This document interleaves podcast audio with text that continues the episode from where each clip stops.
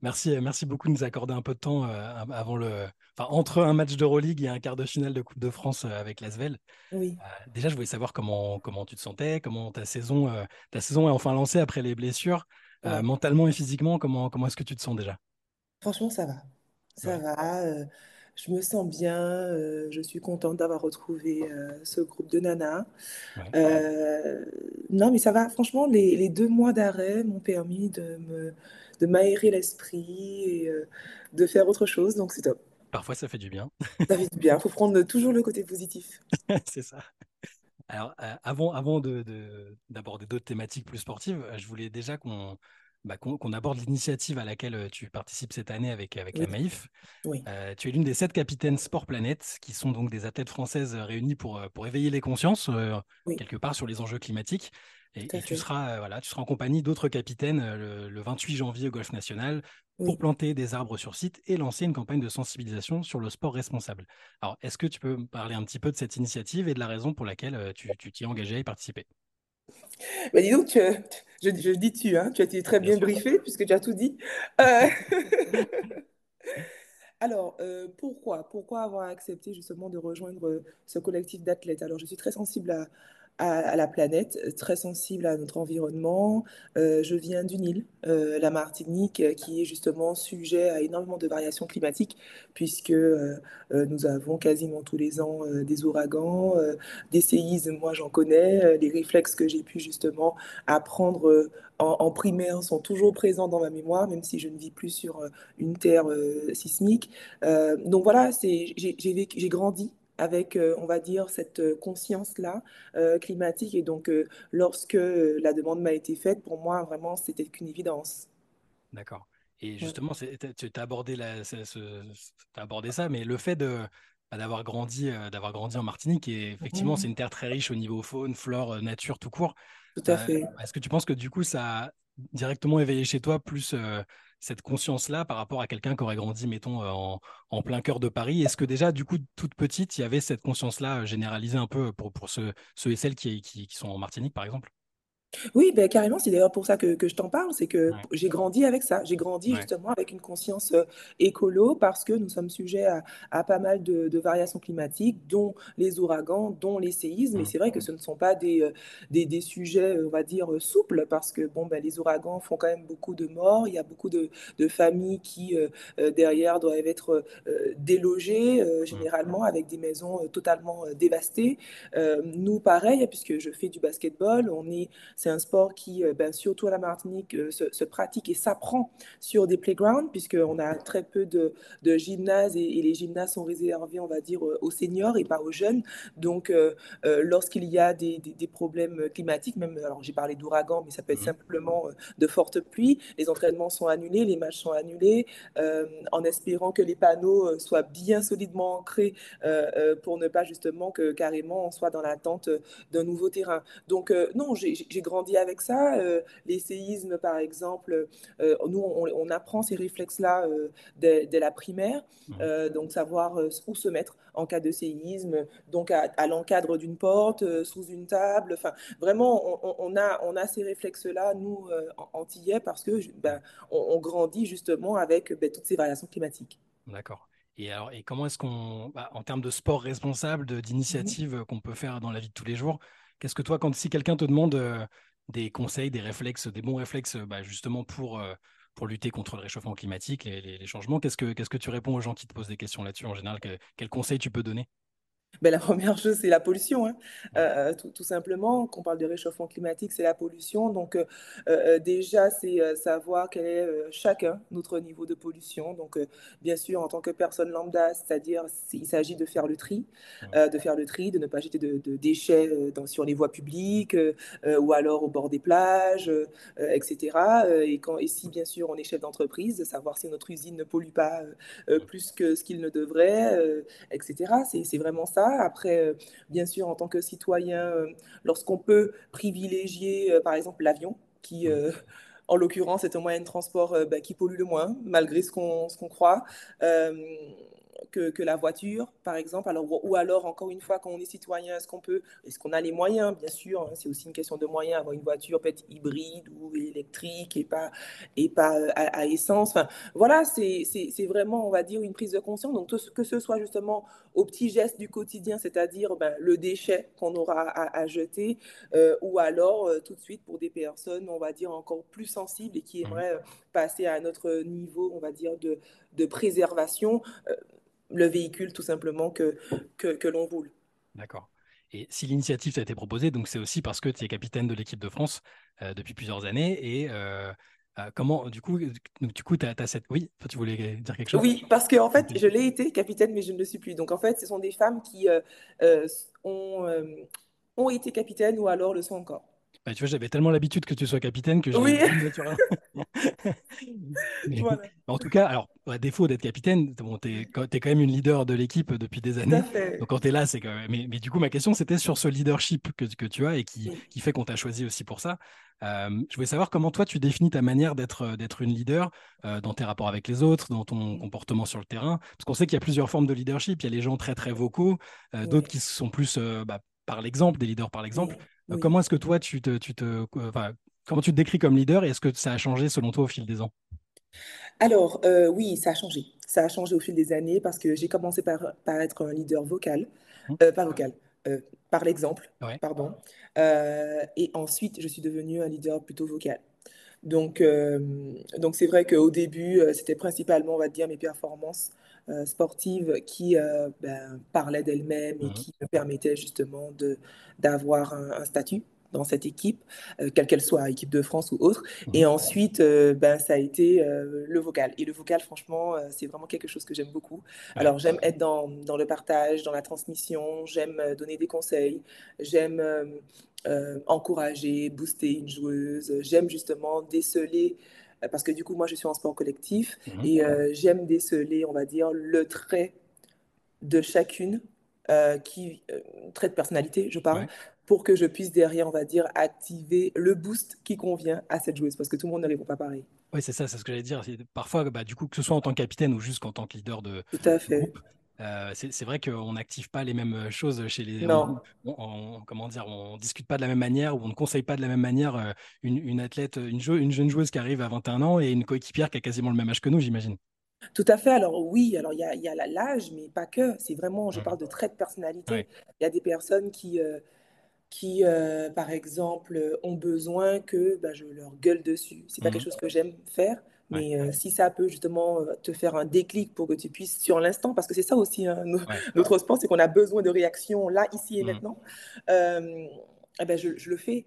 Euh, si, à, à, contrario, il y a des filles, euh, non, c'est pas du tout ça. C'est, euh, il faut venir avec un peu plus de, de tendresse, de douceur et, et, les encourager simplement. Il y a des filles, c'est, il faut leur donner des conseils beaucoup plus techniques. Donc voilà, Ouais. C'est, c'est, voilà, chacun euh, répond différemment et donc ça j'aime beaucoup parce que je suis très axée sur l'être humain. D'accord. Alors, je, je, suis né en 87 comme toi. Ah, cool. j'ai, j'ai presque l'impression d'avoir toujours connu euh, l'équipe de France avec Sandrine Bruda, en gros. Oh. cette impression-là. Et alors, d'abord comme jeune joueuse hyper prometteuse qui arrivait, puis euh, star du basket européen, tout ça. Mm-hmm. Euh, comment est-ce que tu trouves que le basket féminin a, a changé euh, depuis tes débuts en équipe de France ou sur la scène euh, européenne avec, avec tes clubs. Euh, sur cette période-là, comment est-ce que tu penses que ça a changé en termes de, bah, de peut-être de médiatisation, de, de, style de jeu, de mentalité des joueuses euh, Qu'est-ce qui te frappe le plus sur, entre les, cette, époque de tes débuts et aujourd'hui? Wow, C'est une bonne question. C'est une bonne question parce que oui, le basket féminin a changé. Il a changé. Alors, euh, je vais donner à la fois le positif et, et le mmh. négatif. Alors, le positif, je commence par le positif. euh, le positif, en fait, c'est que le jeu, le style de jeu est, est, différent. Le style de jeu se rapproche carrément de celui des garçons. Donc, euh, on n'est plus sur. Euh, enfin, on est aujourd'hui vraiment sur le même moule, c'est-à-dire euh, on shoot limite du logo à trois points, on, on, fait des pick and roll. voilà, on, on, a un, un, jeu, on va dire, beaucoup plus aéré beaucoup plus, alors peut-être pas aérien, mais aéré. Mmh. et, et, en fait, on a un style de jeu, on va dire, qui valorise euh, davantage, on va dire, l'individu et les qualités individuelles que forcément, on va dire, la stratégie collective. Ouais. Voilà, c'est comme les garçons. Maintenant, euh, maintenant, on va dire le, le moins. Euh, le côté négatif, c'est que moi, en fait, en- de mes débuts à aujourd'hui, j'ai vu énormément de, de pays euh, ne plus avoir d'équipe nationale, Mm. du coup, euh, de clubs mettre la clé sur la porte.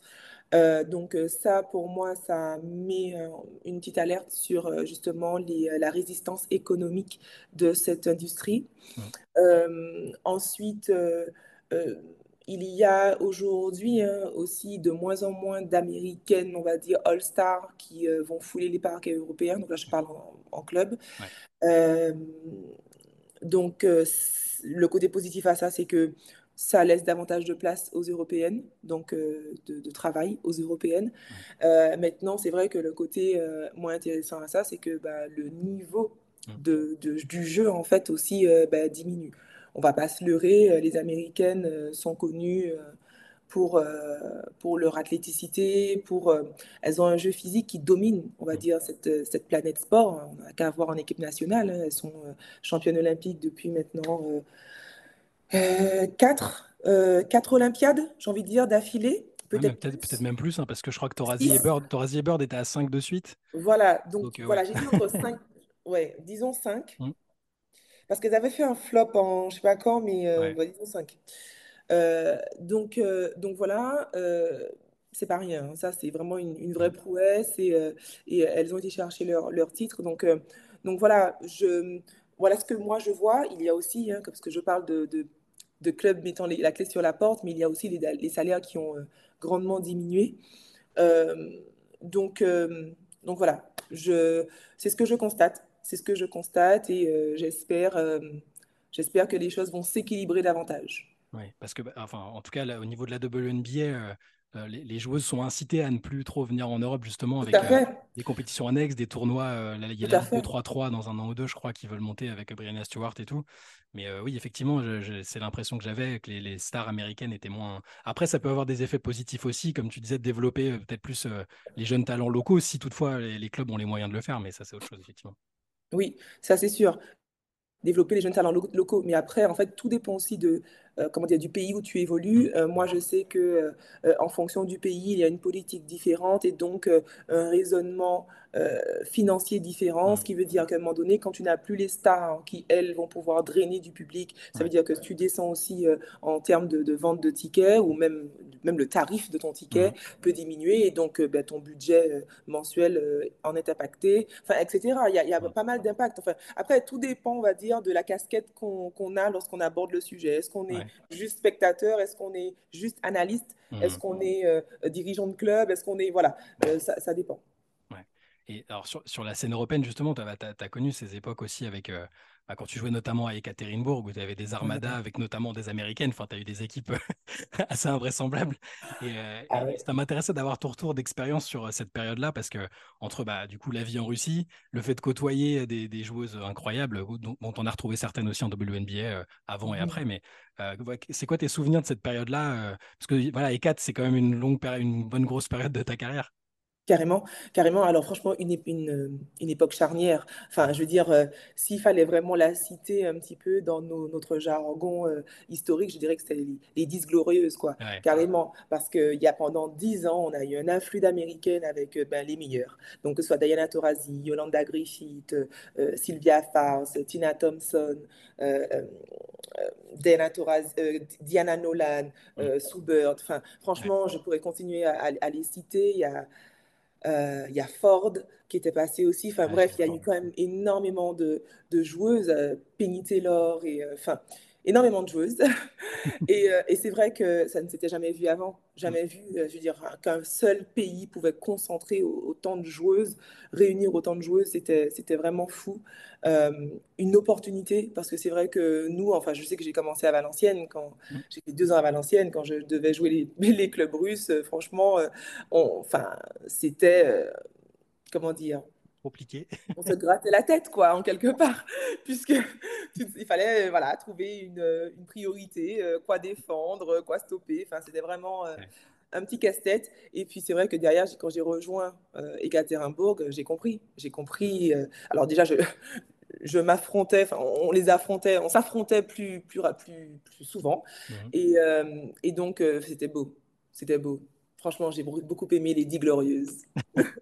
Et parmi, donc tu avais joué avec euh, certaines de ces légendes-là, euh, Oui. en as affronté. Est-ce, est-ce qu'il y a, je, je voulais aussi englober la WNBA, mais j'aurais une question là-dessus après, donc on, on en reparlera. Mais parmi ce- celles que tu as côtoyées ou affrontées, est-ce qu'il y en a qui t'ont vraiment, euh, alors que ce soit impressionné ou qui t'ont le plus appris en tant que coéquipière ou adversaire, où tu te dis à ce moment-là, je m'en rappellerai toujours parce que là, j'ai vu que c'était une ou des joueuses vraiment différentes? Ouais. Euh, alors moi, je vais citer euh, trois joueuses là qui me viennent de façon spontanée. Mhm. Euh, Candice Parker, bon, elle, c'est encore différent parce que c'est une amie. Ouais. Donc, euh, euh, c'était à la fois, waouh, c'était à la fois une amie sur le terrain qu'en dehors. C'est-à-dire, euh, sur le terrain, on est là vraiment pour se tirer vers le haut, on s'entraidait. euh, c'était vraiment sain et Mhm. c'était rare euh, d'avoir une, une relation euh, aussi saine. Euh, Diana Taurasi, elle, euh, alors Diana Taurasi, c'est une femme en fait qui est assez, euh, comment on dit, elle est très, elle est entière. Et pour le coup, Diana, c'est soit si elle t'aime, elle t'aime, si elle t'aime pas, elle t'aime pas. Donc euh, moi j'ai eu la chance, elle m'aimait. Donc euh, donc c'est vrai qu'on a pu vraiment avoir un, un lien, un lien respectueux. C'est-à-dire que c'est fou, comme j'étais vraiment plus jeune qu'elle, mais elle, elle m'a toujours euh, respectée et euh, et tendu la main en fait dans dans n'importe quelle situation. Elle, est- elle est là pour moi encore aujourd'hui. C'est pas quelqu'un que je vais écrire tous les jours, mais euh, de temps en temps on, on s'écrit et c'est vrai que ça fait toujours chaud au cœur. Je me souviens, euh, j'étais euh, avec l'équipe, euh, enfin le, le- le groupe France lors de la, du défilé donc du euh, de la cérémonie d'ouverture des Jeux Olympiques de Tokyo. Ouais. Et là, j'entends Dream! Je me retourne et tout, et là, je vois Diana et tout, au loin et tout, avec Team USA. Donc, euh, donc non, on est, on est, c'est, c'est vraiment quelqu'un qui, qui m'a marqué, que j'ai vu aussi, que j'ai, j'ai beaucoup appris d'elle aussi de par ce que j'ai pu voir d'elle. C'est quelqu'un de très discipliné, très assidu. Elle vient à l'entraînement, elle fait ses gammes, elle fait son entraînement, elle reste après, elle fait ses gammes. Enfin, C'est pour ça qu'elle est encore là, hein, je pense. hein. Elle continue. qu'elle est encore là. Et, et- et honnêtement, euh, moi, je, de cette génération avant moi, euh, c'était des filles, en tout cas quand on parle d'excellence, Mhm. c'était des filles qui avaient une telle passion pour le basket, une telle détermination, qui avaient, qui étaient vraiment, on va dire, euh, animées, habitées même par ce sport, euh, que ça se voyait, ça, ça transpirait sur le terrain, mais vraiment dans tous les sens du terme, quoi. Ouais. Euh, Il n'y a pas de hasard, c'est vraiment de, de grosses travailleuses. Alors bien sûr avec un talent fou, mais euh, je veux dire, quand tu vois Diana Taurasi, alors moi quand je l'ai côtoyée, elle était déjà dans sa trentaine, Mhm. euh, et à- à- être aussi euh, assidue à l'entraînement, franchement, euh, moi j'en ai appris donc beaucoup en la regardant faire. Ouais. Et puis, sous Bird, sous Bird parce que c'était une meneuse. Et c'est vrai que l'axe 1-5, c'est un, un axe fort où il faut avoir une connexion. Euh, c'est quelqu'un. euh, c'est-à-dire qu'aujourd'hui, je conseille les meneuses parce que j'ai eu cette relation avec Sue Bird, parce que je l'ai vu faire. ouais. Donc, euh, c'est vrai que c'est, c'est fou parce que, voilà, pareil, j'ai, beaucoup, euh, je l'ai beaucoup regardé, j'ai, compris plein de choses. Ouais, mais c'est marrant, tu parles de la passion euh, de ces joueuses-là, mais par exemple, tu entends Candace Parker, qui est, qui est aussi analyste euh, sur les matchs NBA, elle est, voilà, c'est un cerveau du basket aussi tout. Alors, Elle, donne des ça. leçons sur le basket. Elle, est- elle est en plateau avec euh, Shaquille O'Neal et autres. Elle leur donne des leçons de tactique. De, elle Mais est, elle est à fond, elle ça. connaît tout, quoi. C'est, Mais c'est ça, c'est-à-dire Mm. que ces joueuses-là sont des filles, en fait, qui pourraient peut-être être, même être coach, c'est-à-dire qu'elles ont une telle connaissance de basket. Enfin, mais c'était des petits jeux même qu'on se faisait. Et moi, je me souviens, c'est pour ça que je dis que j'ai beaucoup appris à, à leur côté, parce que nous, en France, on n'a pas cette culture-là. C'est-à-dire que on restait là, assis, on regardait un match, et puis tout d'un coup, on se dit, on, on- on- on- comment dire, on, on jouait, on s'amusait à reconnaître, à identifier les systèmes de jeu des équipes sur le terrain. Ah ouais. Et, et c'était fou. Ou alors euh, la défense. Et en fait, c'est vrai que c'est une, une gymnastique cérébrale qui fait Mm. que au final, tu regardes le match, mais avec un autre œil. Et Ouais. tu en apprends beaucoup. C'est-à-dire que pour peu que tu regardes vraiment un, un match de très haut niveau, tu te dis, mais en fait, compte, euh, là, le coach, il a fait quoi comme système? Alors qu'il restait juste 4 secondes ou 7 secondes euh, de jeu. Enfin, tu vois, et, et tout de suite, nous, ça nous nourrissait pour que lorsqu'on se retrouve sur le terrain, on puisse se dire, mais en fait, tu te souviens que ce match-là qu'on a regardé, on pourrait peut-être le faire parce qu'en en fait, on était vraiment des femmes. Leader autonome. Enfin, Mm. c'est ça qui a développé notre leadership en quelque part et qui faisait qu'à un moment donné, oui, on avait un coach. Alors, par contre, il nous fallait un très bon coach parce que, ben, du coup, en fait, quand tu as des filles comme ça avec qui ont un tel QI, alors, je ne m'inclus pas dedans parce que moi, j'étais euh, l'apprentie à leur côté, Mm. mais euh, quand tu as des filles comme Diana Taurasi, Sue Bird et Candice Parker qui discutent basket et qui ont un tel QI euh, de la discipline, il te faut un coach quand même très compétent Ouais. parce qu'il faut pouvoir équilibrer et matcher en fait leurs connaissances. Euh, c'est vrai qu'on avait donc un coach à côté très compétent, mais que s'il y avait, il n'y avait pas de temps mort possible et qu'il y avait une décision à prendre sur le terrain, euh, tu peux être sûr qu'on avait quand même 80%, 80 de chances de prendre la bonne. Ah, ça devait être incroyable, de toute façon, comme. euh, Incroyable. Non, mais incroyable. Et, et, et du coup, alors, est-ce que est-ce que c'était. J'imagine que c'était pas non plus pareil, même s'il il y avait peut-être des similitudes, mais du coup, quand tu as joué en WNBA, même s'il y a eu, alors, il y a eu plusieurs, euh, il y a eu plusieurs euh, passages pour toi en WNBA, il y a eu le premier où tu étais. Quand j'y pense, tu étais quand même très jeune quand tu es passé la première fois. Oui, 21. 21-22 ans à Connecticut. J'ai eu Et, mes 21 ans, j'ai eu la majorité américaine là-bas. ah ouais, voilà, c'est ça. Ouais, Et, euh, et malgré, bah, tu jouais beaucoup quand même au début, les trois ouais, premières saisons, tu jouais beaucoup avec euh, Mike Thibault. Et, et, du coup, est-ce que est-ce qu'aujourd'hui, si tu bah, si avais 21-22 ans, tu ferais ce même choix de partir aux États-Unis euh, en sachant la- comment est la WNBA aujourd'hui, est Oui, l'état du basket européen, tout ça, tu, tu referais le même. euh, ouais, ouais, je partirai. Parce qu'en fait, j'ai toujours eu cette curiosité américaine. Toujours, toujours. Donc pour moi, c'était vraiment un passage obligatoire. Euh, contente d'avoir démarré par Connecticut parce que clairement, j'ai pu beaucoup apprendre avec euh, Thibaut, avec, euh, avec Thibaut parce que c'est un coach que- qui est waouh, compétent. Enfin, c'était ouais, l'assistant coach de ouais, Team USA. Enfin, voilà. Euh, et à un si jeune âge, je ne serais pas, j'aurais pas été entourée d'un coach aussi pointu à cet âge-là que je pense que ça aurait été une perte de temps parce qu'il n'aurait pas pu m'in- m'inculquer tout ce qu'il a pu euh, m'inculquer, Thibaut. ouais, Euh, donc, euh, donc voilà.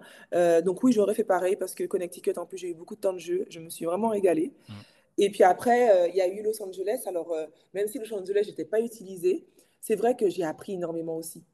Euh, j'ai appris énormément en regardant, en fait, en regardant du banc, ouais. euh, les filles jouer et en, en con- en développant là mon leadership vocal. Je crois que ça a été vraiment la, la bascule. D'accord, ouais. Ouais, parce qu'il ouais, y avait une sacrée équipe aussi, la fin, l'équipe championne avec, sacrée avec Candace, avec euh, Neka Ogumike et compagnie. Enfin, c'était. Ben, justement, de l'inside, Ouais, cette fameuse année-là où on est championne, c'est moi qui coach Candice Duban. Ah ouais. C'est-à-dire que en fait, à chaque fois, moi, j'étais j'étais pas, euh, j'étais pas impliquée en fait dans le Mhm, jeu. Ce qui fait que lorsque Candice, elle, elle revenait sur le banc, et ça c'est quasiment toujours à côté, pendant les phases finales, hein, elle mhm. quasiment toujours à côté de moi, et elle me disait, Sandrine, what do you see? Donc, Sandrine, qu'est-ce que tu as vu? Et, euh, et là, je lui disais, écoute, voilà, ta, ta, je lui faisais un débrief. N'oublie pas, ta main gauche, c'est ta main la plus forte. C'est non, non, non, Donc, donc c'est vrai que c'était pour moi vraiment, je pense, la bascule au niveau de mon leadership vocal. Ouais, c'est bah, c'est- génial d'avoir pu euh, avoir développé cette relation-là. Enfin, j'ai de la chance, j'ai interviewé Candace il y a, il y a deux ans, je dirais, et c'est enfin, voilà, c'est incroyable à chaque fois. Au-delà de la joueuse euh, incroyable, bon, et qui, qui- qui est toujours là, qui va, enfin, j'espère qu'il va continuer cette année, mais elle est, elle est incroyable. Je me demande ce qu'elle va faire après d'ailleurs, parce que, parce que je pense qu'elle peut faire absolument n'importe quoi euh, en dehors des terrains. Enfin bref, mais euh, Ouais. et alors, en parlant justement de cette, bah, de ce- c'est- on parle de QI basket là, parce que pour qu'une des meilleures joueuses de tous les temps, voilà, veuille pick your brain comme ils disent euh, sur chaque séquence, euh, est-ce que, est-ce que toi c'est quelque chose que tu, auquel tu penses pour après? Non pas que je veuille t'envoyer en retraite très très loin de là, euh, Non, mais est-ce tout, que, c'est la fin pour moi aussi. hein. voilà, bon. Est-ce que, est-ce que c'est quelque chose auquel tu, tu, tu penses quand tu vois des jeux, quand, quand tu vois bah, par exemple Candace qui est, qui est analyste, d'autres filles qui se reconvertissent dans le coaching, est-ce que c'est, est-ce que toi tu te verrais dans cette branche-là ou plutôt quelque chose comme consultante, parce qu'on t'a déjà vu aussi faire un peu consultante euh, Ouais. compétition avec, avec Bean. Oui. Voilà. Est-ce que, est-ce que tu penses que si je te dis dans, dans 5 ans que tu te vois où, qu'est-ce que, qu'est-ce, qu'est-ce que tu me répondrais? Mystère et boule de plaisante. Euh, alors, du, du consulting, oui, ça me va. Ça me va bien. Ouais. C'est-à-dire, euh, voilà, de façon euh, ponctuelle, venir commenter des matchs, Mhm. ça, ça me va bien. Ouais. De façon permanente, c'est-à-dire à l'année, non. Je, je ne me vois pas de- dedans. Je pense pas que je serais, comment dire, animée Mhm. par cette fonction sur le long terme. Ouais. Euh, néanmoins, du coaching, moi j'aime beaucoup. C'est-à-dire être coach en performance, ça c'est que- quelque chose qui me Mhm. botte. Ouais. Euh, je le fais aujourd'hui de façon, on va dire, euh, parsemée Ouais. avec... euh, alors, ça, ça peut être des sportifs, mais en l'occurrence, là, ce ne sont pas des sportifs, ce sont des jeunes entreprises qui sont dans Mhm. d'autres domaines d'activité. Ok. Mais, euh, mais euh, voilà, donc coach en performance, moi, ça, et puis bien sûr des conférences, euh, du conseil, voilà, ça c'est quelque chose qui me On botte. en revient à tes qualités de leadership, de transmission, tout ça, donc c'est déjà quelque chose dans lequel tu te projettes. Ça, ça ne me surprend pas, on va dire. Pour, pour finir, je voulais juste parler un peu de, bah, forcément de, de ce rendez-vous de, de 2024 avec les Jeux Olympiques.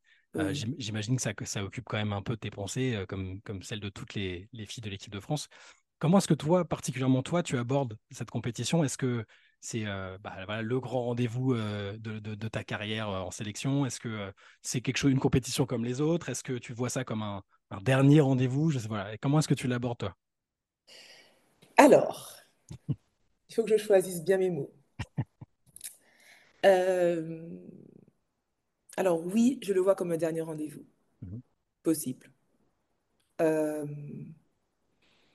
Maintenant, euh, est-ce que je suis sûre de les faire? Non, absolument pas. Euh, d'ailleurs, c'est, euh, il n'y a qu'une personne qui sache, qui connaisse aujourd'hui les membres de cette équipe de France, et c'est Jean-Aimé Toupane. Donc, euh, donc, euh, donc voilà. Donc que ce soit de point de vue sélectionnable, j'ai envie de dire, que, euh, que santé. Mhm. Parce que, et d'ailleurs, si on, on prend que le point de vue santé, personne n'est sûr Oui, de sûr. pouvoir les faire. Mhm. Mais euh, c'est vrai que pour moi, euh, c'est ça. Euh, les Jeux Olympiques ont toujours représenté, on va dire, euh, la compétition planétaire euh, ultime euh, que, que, tout athlète rêve de, de participer. Euh, et c'est vrai que c'est toujours un honneur que de à la fois représenter euh, la France et encore plus sur euh, cette scène-là. Donc, euh, donc voilà, voilà euh, pour, euh, pour les jeux. Après, qu'est-ce que je peux te dire d'autre? avec cette, bah, cette particularité que c'est en France qui est, qui est pas banale, du coup, est-ce que ça. Voilà, Bon, je me doute, vrai. je me doute que ça change quelque chose par rapport à Tokyo. Enfin, c'est des expériences de vie Ouais, super, mais là, la France, c'est quand même particulier, ouais. C'est, vrai que c'est, différent euh, à la maison, euh, devant son public. C'est vrai que c'est, euh, vraiment ça qui... alors, j'y ai goûté un petit peu, hein, puisqu'on a eu le championnat d'Europe Ouais. 2013 en France, on a eu même le championnat d'Europe 2021 entre la France et, et Oui. l'Espagne. Donc euh, oui, jouer devant son public, c'est vrai que c'est quelque chose en fait qui est plutôt galvanisant. Donc euh, c'est euh, oui, c'est intéressant et c'est vrai que pour ça, ça donne aussi un autre goût à, à la chose. Donc oui. Maintenant, je dois t'avouer Mhm. que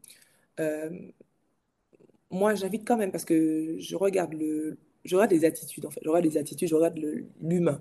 Euh, donc je regarde pas euh, forcément le sport parce que euh, parce que voilà, c'est ce qui me branche le plus. Mhm. Et, euh, et c'est vrai, franchement, j'invite même tous les athlètes à, à vraiment prendre de la hauteur sur, sur cette compétition pour vraiment l'aborder avec toute, je prends le temps volontairement,